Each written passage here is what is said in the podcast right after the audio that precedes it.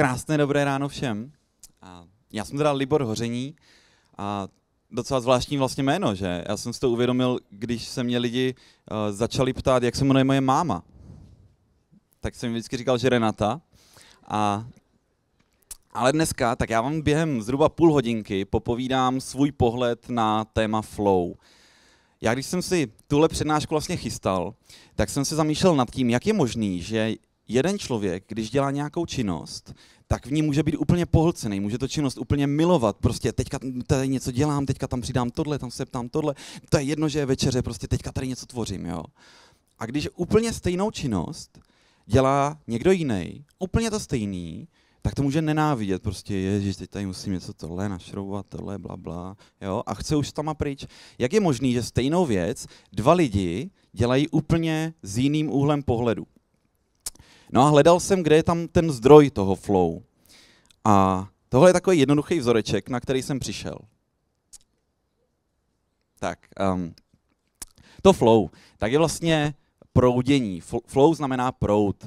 No a to proudění, tak jako každý proud, tak má někde nějaký zdroj a nějaký důsledek. No a já jsem hledal, kde je ten zdroj toho proudění, jo? Odkud vlastně ten proud vyzařuje. A dospěl jsem k tomu, že ten proud vlastně vyzařuje z nás. Takže z naší bytosti, z toho našeho bytí, ten proud vlastně proudí, vyzařuje. No a tím důsledkem, tím písmenkem B, tak to je něco, co tím vlastně získáme. Jo? Něco, co nám ta naše tvorba přinese. A když to řeknu na příkladu, tak já třeba, když jsem byl malej, tak jsem si programoval nějaké své malé webové stránky, nějakou grafiku ve Photoshopu jsem si zkoušel, nějaké programování a tak. A potom jsem v 16 letech objevil, že internetové stránky s receptama tak jsou prostě škaredý, moc se mi nelíbily, nefungujou a tak. A pamatuju si, fakt, jak kdyby bylo to před týdnem. Já jsem běžel za rodičema v těch 16 a říkám, já už vím, já udělám stránku s receptama a lidi podle ní budou vařit a jiní lidi tam budou dávat své recepty a já to budu programovat a budou tam kategorie těch receptů a menu a bude tam prostě všechno fungovat, bude takový můj projekt.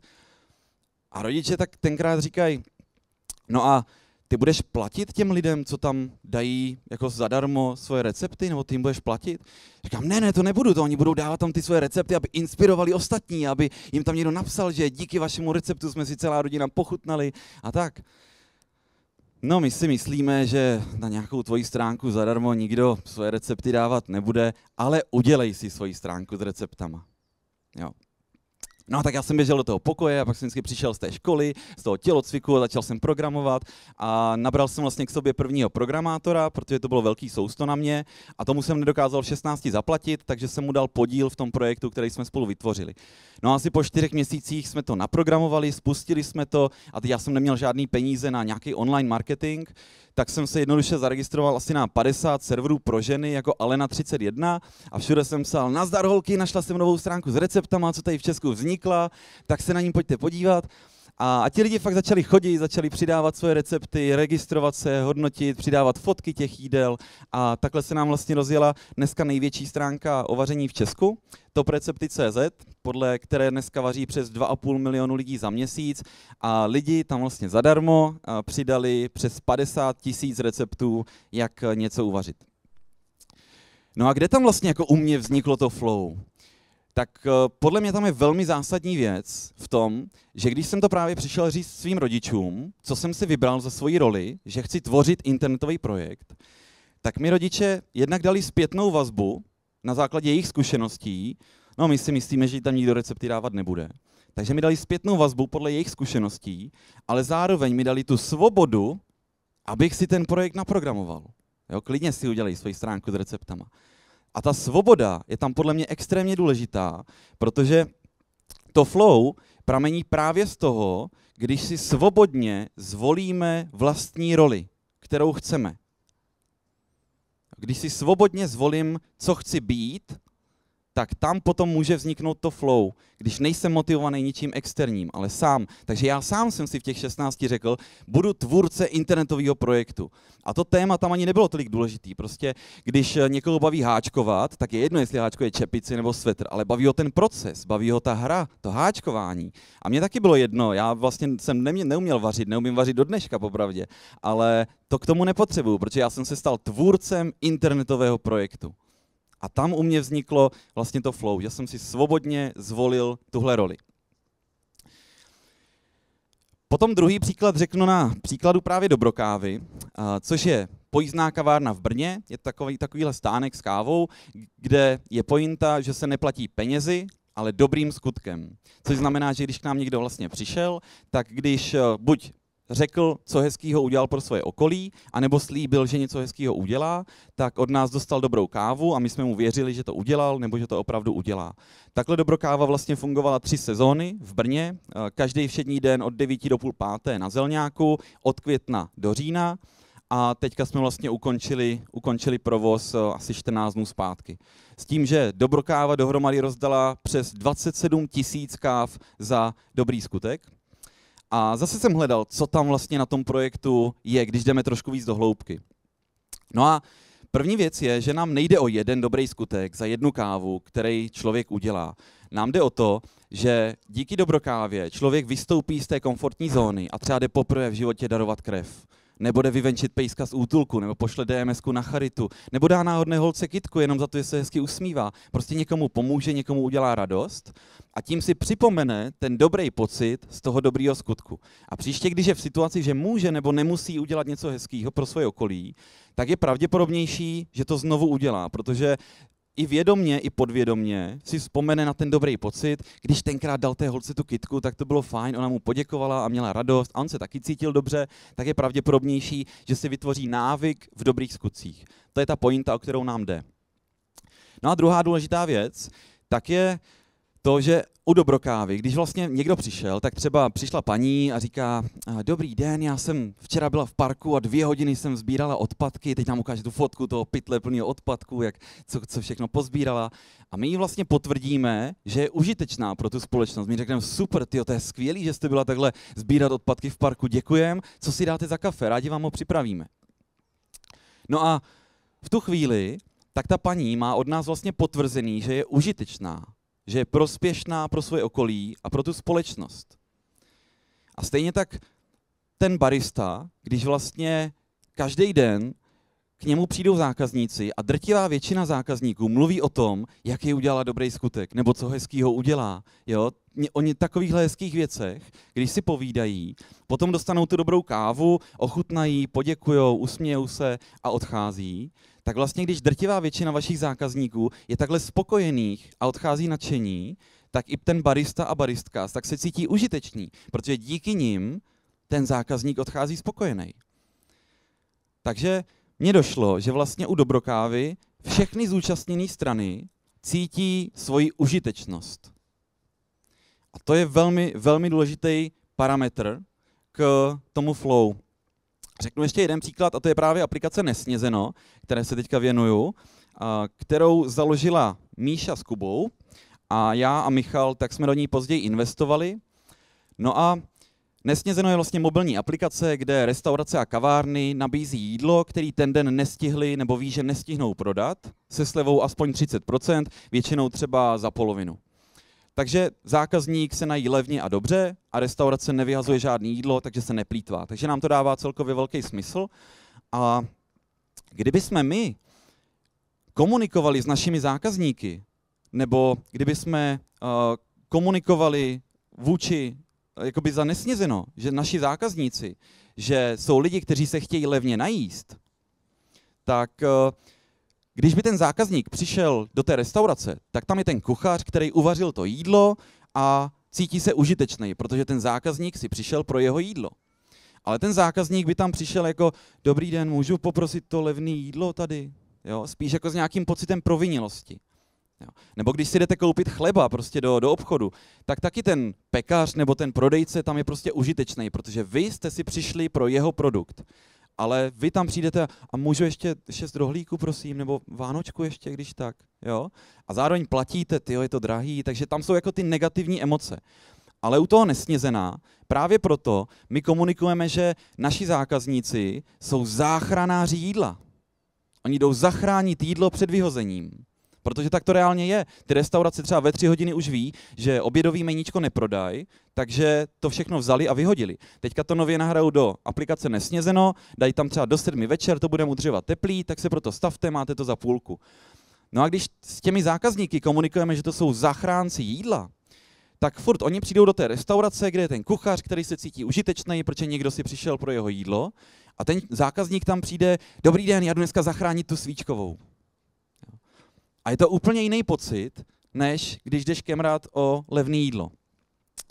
Takže takhle my komunikujeme k našim zákazníkům a je tam zase ten vztah, že my jako náš tým, tak se cítíme užiteční, protože vytváříme prostředí, kde se ostatní lidi cítí užiteční. Naši zákazníci i ti kuchaři v té restauraci.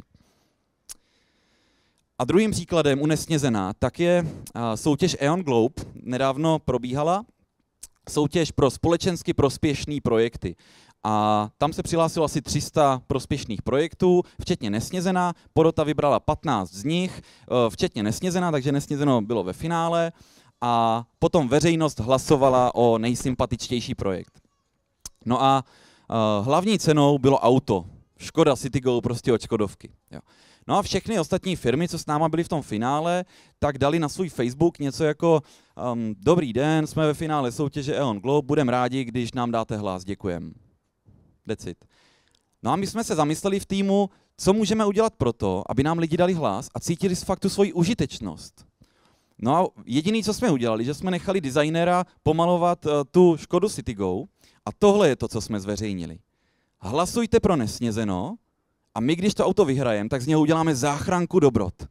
Záchranku jídla, který bude rozvážet jídlo, které by se jinak vyhodilo do dětských domovů, do domovů důchodců, do škol a kdekoliv, kde se ta energie nevyhodí do koše, protože to je absurdní, ale kde se ta energie vstřebá, kde ji načerpáme, kde ji sníme, tak nám to dává smysl. No a v tu chvíli, když vlastně uživatel nebo fanoušek těch konkurenčních firm, 14, si přečetl, dobrý den, dejte nám hlas, budeme rádi, tak jako si řekl, jo, tak možná tam kliknu, ať prostě máte ten hlas, jo. Ale tam není jako úplně ta energie nebo ta radost z toho. Ale u nás, když ten fanoušek si přečetl tohle, tak si řekl, tyjo, jak když jim dám hlas, tak oni díky tomu udělají záchranku dobrot, tady prostě bude jezdit auto a rozvážet jídlo tam, kde je to potřeba, to je super.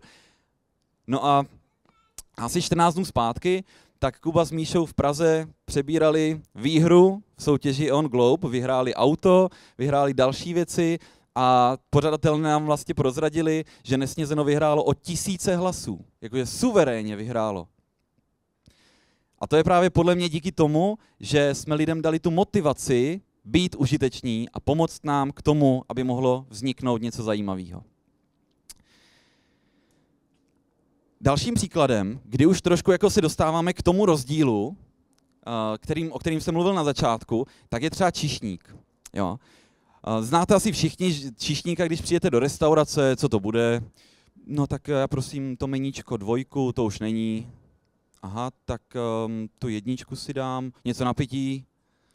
Jo. A tam jako člověk nechce být v téhle energii, tam z toho nemá úplně radost. A tenhle člověk, tenhle číšník si pravděpodobně, podle mě, tu roli nezvolil svobodně. On nechce být číšník, on není v tom bytí toho číšníka, ale on tam je proto, že buď potřebuje ty peníze, nebo protože to má jako školní praxi, nebo protože bydlí za rohem, tak to má blízko, ale není motivovaný tím, že se cítí být číšníkem. A zároveň, tak tam necítí tu svoji užitečnost. Prostě to vnímá jako, že jo, tak kuchař něco uvaří a já to dám lidem pod nos. No a jako co? Ale pak je třeba ten druhý číšník, kde prostě přijdete a dobrý den, meníčko 2 už bohužel nemáme, ale když tak to kuře na paprice dneska můžu jenom doporučit. To je fakt skvělý, dneska se fakt povedlo. Dobře, tak já si dám to kuře teda a na pití si dám nějakou limonádu. Máme višňovou, okurkovou, malinovou, jahodovou, limetkovou, citronovou, bazalkovou a řapíkovou. Tak já si dám prosím tu bazalkovou. Super, hned to tu bude, vteřinku. Jo? A ten číšník najednou má tu energii, má ten drive a tam jako člověk chce být v téhle energii, být obsluhovaný tímhle člověkem. A tenhle číšník tak si podle mě právě jednak velmi dobře uvědomuje svoji užitečnost a zároveň si tu roli zvolil svobodně, protože prostě cítí, že mu dělá radost, když někomu poslouží, když někomu poradí, když se na něho někdo může obrátit s tou volbou, co vlastně má sníst, co si má dát na pití, tak ten číšník cítí, že je mu fajn, když je tam pro ty druhý lidi. A zároveň si fakt uvědomuje tu svoji užitečnost, jo? Že se na něho lidi můžou spolehnout, on jim dobře poradí, lidem potom chutná, oni si tam relaxují, cítí se spokojení. Takže Jak vlastně si uvědomíme tu užitečnost, což je ten druhý rozměr, který mně přijde velmi důležitý k flow? Tak velmi dobrou otázku, co si můžeme položit ohledně užitečnosti, tak ta otázka zní, a komu tím prospějete? Protože když se na tohle člověk zeptá, tak když dám příklad, zase třeba příklad pekař, jo, tak ten pekař, když se zeptá sám sebe, jestli je užitečný pro sebe, upřímně se zeptá, jsem užitečný sám sobě jako pekař? A když je to člověk, který právě není tím pekařem, jo? Když je to člověk, který prostě, jo, tak je, zase musím vstávat, pít nějaký housky, tyjo, dobrý, tak hotovo, ale dívá se prostě na hodinky a těší se, až vypne tu troubu a půjde domů, tak tenhle pekař, když se ptá, jsem užitečný sám sobě, jo, jsem, vydělávám tam peníze, takže vlastně jsem užitečný sám sobě. OK. Jsem užitečný své partnerce a rodině, tak pekař, který prostě tam peče, nebaví o to, ježiš, ještě se musí upíst ty rohlíky, jo, tak nebude asi domů chodit s energií, nabitej, nebude prostě asi dobrým partnerem a rodina na něho taky asi nebude jako nějak mega pyšná. Kolegové a partneři, když se zeptá, jsem užitečný kolegům a partnerům, prospívám jim, tak zase chce se vám pracovat s lidma, kteří prostě přijdou do práce z pruzení, ježišmarja, zase musím chystat nějaký tabulky nebo něco, co snad ne, už chci dom. Jo? S takovým člověkem se vám prostě nepracuje dobře. Sama chcete prostě pryč. Takže ten člověk není prospěšný svým kolegům nebo kamarádům, když s ním jdou na pivo a on je vzpruzený. A pomáhá tenhle pekař lidstvu, tak tenhle pekař zase si neuvědomuje tu svoji užitečnost, ten svůj přínos. Takže prostě jo, tak peče nějaký rohlíky, asi to někdo jí, ale whatever. No ale ten druhý pekař, ten, který je v tom bytí toho pekaře, ten, který to miluje, který prostě cítí, že už od malička pomáhal mámě v kuchyni, ten, který se mazlí s tím těstem, který potom to posolí a pokmínuje, pak vyndá ty housky a prostě užívá si to, je v tom bytí toho pekaře, tak ten, když se zeptá sám sebe, jestli je užitečný pro sebe, tak ano, protože tam vydělává peníze, dává mu to smysl, baví ho to, naplňuje ho to. Je užitečný své partnerce a své rodině, protože věřím tomu, že tenhle pekař, tak bude nejlepší pekař široko daleko. Takže na něho rodina bude pyšná a partnerka bude taky spokojená. A kolegové zase daleko líp se pracuje s někým, kdo si to užívá, tu činnost, kdo tam tančí kolem těch plechů, kdo se učí, vzdělává, od koho se můžete inspirovat, než někdo spruzený. Takže i pro kolegy, i pro kámoše je to daleko lepší. A tenhle kuchař si zároveň uvědomuje svůj přínos tomu lidstvu, že každý ráno díky němu má spoustu lidí čerstvý, křupavý pečivo, snídaní a nakrmí svoji rodinu. Takže tohle je ten rozdíl v tom flow, kdy člověk si uvědomuje svoji užitečnost a tu roli si zvolil svobodně. Krásným příkladem flow je Forrest Gump. Jo. Ten cokoliv dělal, tak byl ve flow. On běhal ne proto, aby doběhl do cíle, ale protože byl běžec, protože chtělo se mi běhat, tak jsem běhal. To je Forrest, jo. Nebo když lovil ty krevety, tak on je nelovil proto, aby vydělal peníze, co pak může investovat do nějaké firmy s ovocem, ale on byl lovec krevet. Nebo voják. On byl členem té čety a byl voják, proto zachránil půlku svojí čety. A měl vlastně ve všem, co dělal, měl úžasné výsledky, protože ve všem byl v tom bytí té činnosti, kterou dělal. Byl tou činností.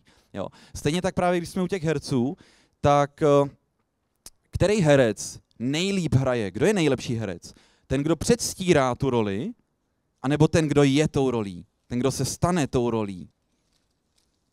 Jo, ten herec, který se dokáže stát tou rolí, tak to je ten, který potom hraje nejlíp.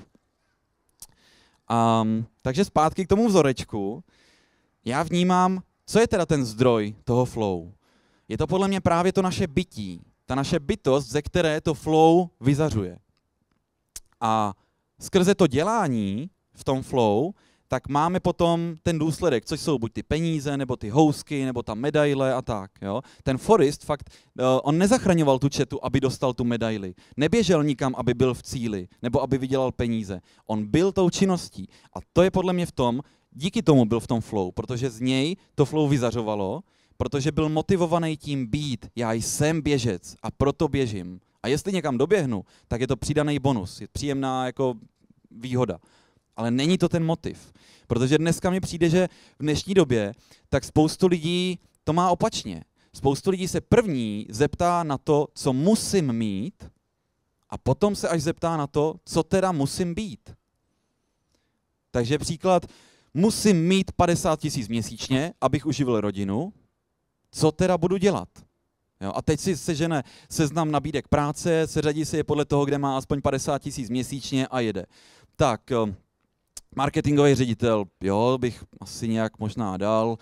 Správce tady sociálních sítí, nevím, možná asi taky, nevím, správce železnic, to bych asi neuměl, tak nevím, tak třeba ten marketingový ředitel, jo. A tam už má ale, ten vzorec převrácený, protože v tu chvíli je motivovaný tím, musím něco mít. A něco dělá, ale to flow tam podle mě nemůže vzniknout, protože on není bytostně marketingový ředitel. Jo? Ono to chvilku může vydržet. Ten člověk tam přijde, ty jo, mám vlastní kancelář, teď mám zaměstnance, mám 50 000 měsíčně, mám tady velký monitor, tak super, tak jak se to teda dělá? A začne se to učit a chvíli ho to baví, ale dlouhodobě tam podle mě to flow nemůže existovat, protože ten člověk je motivovaný tím, musím něco mít, a v tu chvíli se tam to flow podle mě vytrácí. Příkladem tak je třeba ještě fotbal, kdy představte si situaci, fotbalové utkání, a na závěr se kopou penalty, který to rozhodnou. No a první tým, tak všech 5 střelců dalo penaltu, takže mají 5 gólů. Druhý tým 4 po sobě dali a teď tam nastupuje ten 5. hráč. A je to 5-4 a on jde kopat tu poslední penaltu. A teď 50 000 lidí se na něho kouká. Všichni stichnou. On si tam položí ten balón. A jde se rozběhnout na tu penaltu. Tak to je strašná situace, protože ten hráč, on je skvělý hráč, on je skvělý střelec, proto ho tam poslali. On umí úžasně kopnout tu penaltu.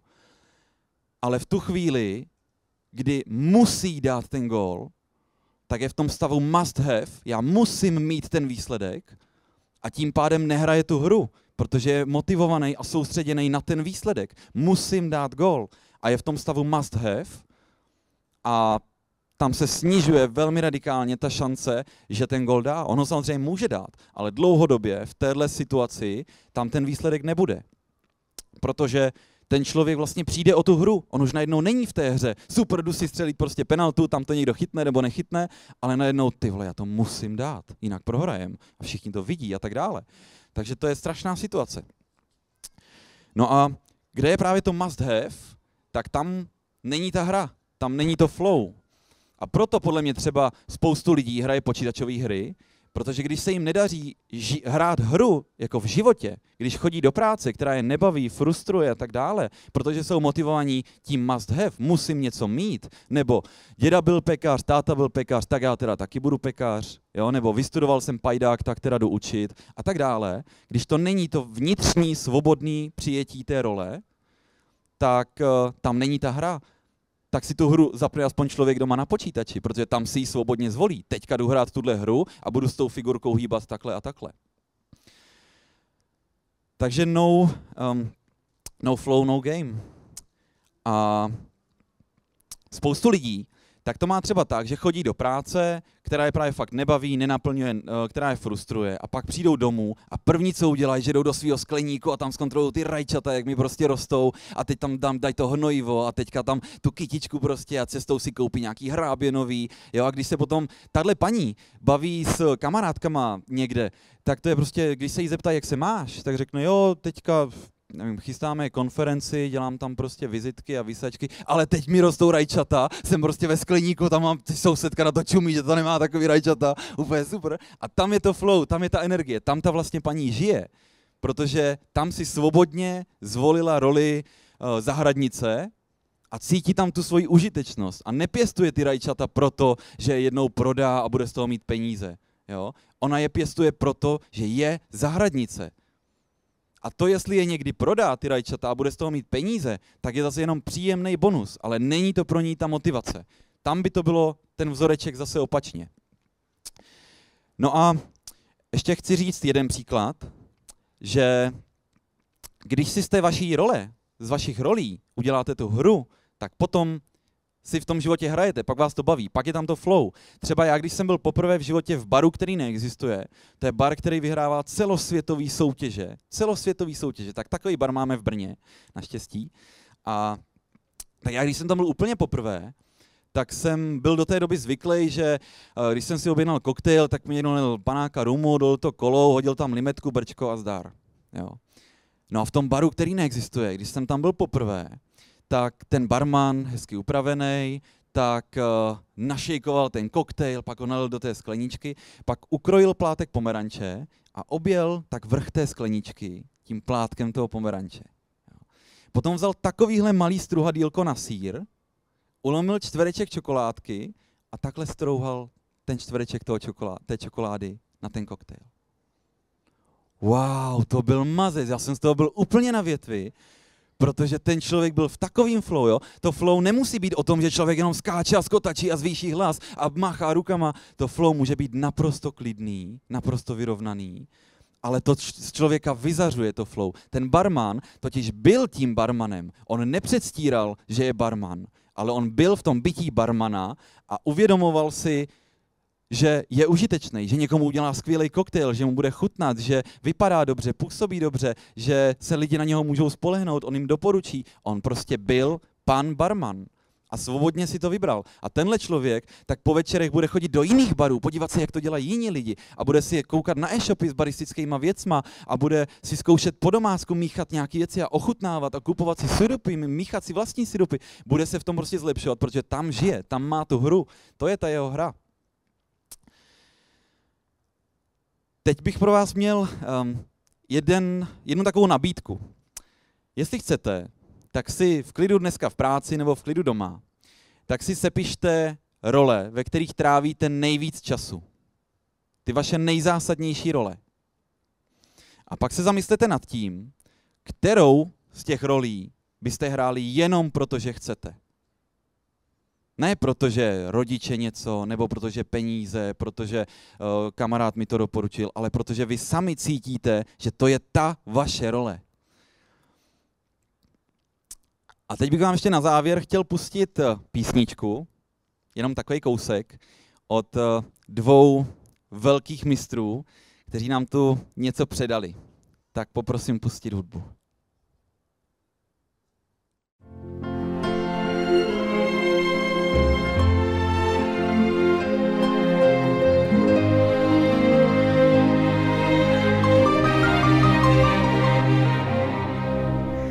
Člověk do vínku dostal výzvu žít, aby pochopil lépe mít je být.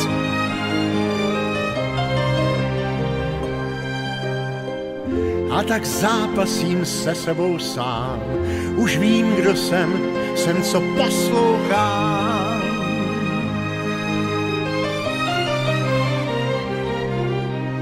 Poslouchám touhy, sny o kráse a neřesti, ať ten hlas pro všechny je lékem bolesti, že jsou hodnoty, které chránit mám. Už téměř století nikdo není sám. Kto dokáže výzvu zovrieť v peste a ľuďom nádej dať, nech zotrvá v ceste, by mohol dokázať, že človek zvláda silu vetra, silu morí len tým, že tvorí. Kdo dokáže uvěřit sám sobě, že má víc než mnoho sil, ať píše, ať tvoří, díky, že tušil, člověk zvládá sílu větru, sílu moří. Člověk zvládá sílu větru, sílu moří. Jen tím, že tvoří. Tak jo, tak tolik za mě na téma flow a doufám, že vás to nějak obohatilo a nejvíc ze všeho si přeju, abyste byli ve svých rolích svobodní a užiteční. Děkuju.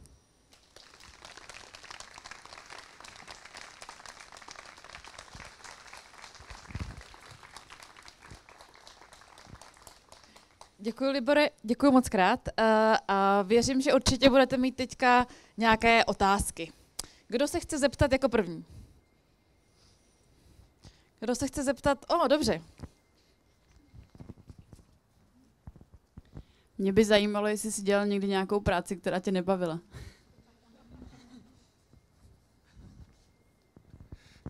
Děkuju. Určitě dělal. Dělal jsem třeba projekty, na kterých jsem si uvědomil, že tam nebylo to srdce. Bylo to prostě, jo, tady je podnikatelská příležitost, má to finanční potenciál, dává to smysl, jsou tam technologie, bla, bla, tak to nějak budu tvořit. Jo. Ale když v tom nebyl ten záměr nebo nebylo v tom to srdce, tak to nakonec vždycky nedopadlo, tyhle projekty. Ale ty, kde jsem to fakt cítil, že jsem ježel, jo, tam můžem tohle, nebo Dobrokáva, že by s dobrým skutkem a tak, tak tam najednou to potom bylo a tam mě to baví. Ale tím, že tady povídám něco o flow, tak to neznamená, že jsem furt ve flow. Jo? Já taky občas vyřizuju e-maily a moc mě to nebaví. Jo? Ale celkově tak se vždycky snažím fakt mít práci a hlavně ty činnosti, kde se cítím užitečný, kde mi to dává smysl, kde mě to naplňuje, kdy vnímám, že to má nějaký pozitivní dopad a to mě vlastně znovu dodává tu energii a tu energii zase využívám v to, co tvořím. Takže není to vždycky, že mě všechno baví, dělám i věci, co mě nebaví, ale snažím se je, když tak, delegovat zase na ty lidi, který to baví. To vlastně, když tak na to navážu příkladem, kdy třeba mě nebaví vůbec účetnictví, nějaký faktury párovat nebo dělat ještě excelovské tabulky a tak. Jo. Ale právě proto se snažím mít kolem sebe lidi, který tohle baví nebo který vždycky jsou v tom flow, když dělají tu svoji činnost. Takže třeba moje účetní, tam mi fakt je schopná zavolat v 7 večer v neděli. Libore, tady ta faktura prostě číslo 1814, tak to když spárujeme tady, tak si to můžeme odečíst z daní, když to dáme přes tuhle firmu. Můžu to tak udělat? Říkám, Luci, teď je 7 večer v neděli. Jo, já tady jenom něco dodělám a už jdu domů, neboj. Jo? A to je přesně ono, že ona je v tom flow, v činnosti, kterou já nenávidím. Jo? A tyhle činnosti se snažím delegovat na lidi a mít kolem sebe lidi, který to baví. A tím se vyhýbám práci, která mě nebaví.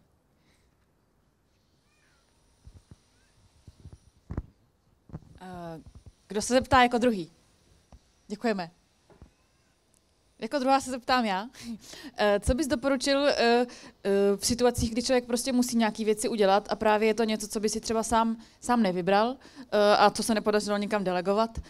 Jestli máš třeba nějaké způsoby, jak si to vlastně ulehčit a aspoň si u toho necítit, jakože, že strašně trpím a že mě to jako štve? No já se jako primárně vždycky snažím právě delegovat, prostě činnosti, které mě nebaví, tak dělám všechno pro to, abych je odfiltroval ze svého života. Ale když už něco takového přijde, tak asi bych se snažil, na základě toho, co jsem si uvědomil, tak bych se snažil v tom vidět tu užitečnost. Proč to vlastně dělám? Komu to dává smysl? Komu to je prospěšný? Jo? Komu tím prospěju? Takhle bych se asi snažil. Jako můžu si tam dát, když to je nějaká jednorázová věc, tak si tam můžu dát nějakou krátkodobou motivaci. Třeba jsem viděl krásný obrázek, kdy je otevřená kniha a člověka, když nebaví číst, tak si na každý 10. řádek dal gumovýho medvídka. Jo, to je super. Jo, to jsou krátkodobé motivace, které vydrží, ale dlouhodobě se to snažím prostě odfiltrovat. A ještě by mě zajímala taková možná divná otázka, ale myslíš, že to jméno tvoje, Hoření, že tě nějak ovlivnilo v tom zápalu, který máš do života, že... No ovlivnilo mě určitě. Třeba když jsem si hledal byt, tak jsem šel na první prohlídku bytů v Brně a pan majitel toho bytu se jmenuje pan Ohniště. Jo. Tak říkám, děkuju, je mi to úplně jasný, víc nepotřebuju. A protože jako i v tom fyzickém světě to ohniště je zázemí pro to hoření. Že jo? A tak takové věci se mi občas dějou. Ale jinak to hoření, mě spíš jako tam zní to tvoření. Jo? Ne stvoření, ale to tvoření. Jo? Takže to je to, co mě vlastně baví, protože já třeba to svoje flow, to svoje poslání cítím, když inspiruju. Jo? Slovo inspirace je pro mě obrovský důležitý a mám v tu chvíli pocit, že jednak tím, že sdílím, co se mi kdy nepovedlo, tak se ostatní můžou vyvarovat těchto chyb a zažít si úplně svoje vlastní chyby. A zároveň, když sdílím to, co se mi povedlo, tak to ostatní můžou zduplikovat a tím mít ten prospěch, který cítím já taky. Takže když inspiruju, tak cítím, že žiju.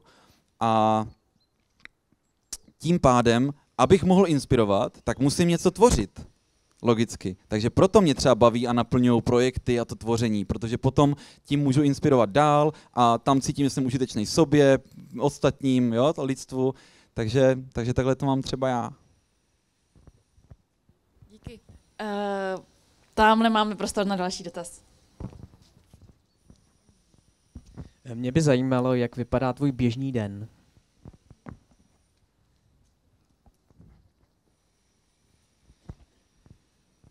Tak běžný den, já úplně nemám typický den. Já to mám fakt jako velmi různorodý, ale když to nějak zkusím zobecnit, tak ráno vstanu mezi 7 a 8 a dám si sprchu, vyčistím si zuby a tak. Ale pak vlastně sednu k počítači a jdu vyřizovat e-maily většinou, co mi tam naskákalo, potom zadám třeba práci jako zaměstnancům, aby věděli co a jak, na čem jsme dohodnutí. Jinak třeba ti zaměstnanci mí, tak já přesně ta svoboda, o které jsem mluvil, tak je pro mě svoboda je pro mě ta nejzásadnější hodnota ever, úplně.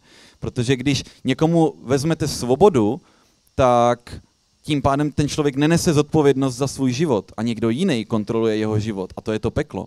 Takže svoboda je za mě úplně ta nejzásadnější hodnota. A proto i svým zaměstnancům dávám obrovskou jako míru svobody. Mně je jedno, jestli mý zaměstnanci pracují 2 hodiny denně z Bali nebo 8 hodin denně z kanceláře, když dodávají výsledky, na kterých se domluvíme.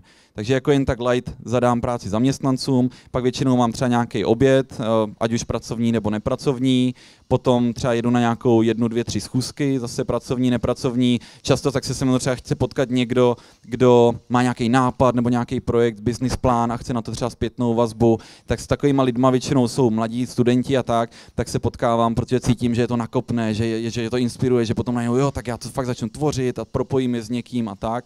Takže já mám 2, 3 schůzky takhle za den, pak zase třeba něco povyřizuju a večer tak už si dávám relax, buď jdu třeba do wellnesska, chodím 2krát týdně právě odpočívat, nebo klidně něco akční, nějaký motokáry, nebo nějaký paintball a pak buď něco s partnerkou, nebo něco sám si zrelaxuju, mám na střeše, jsem si dal postel, tak třeba tak můžu pod hvězdama koukat a večer už fakt jako vypínám a relaxuju.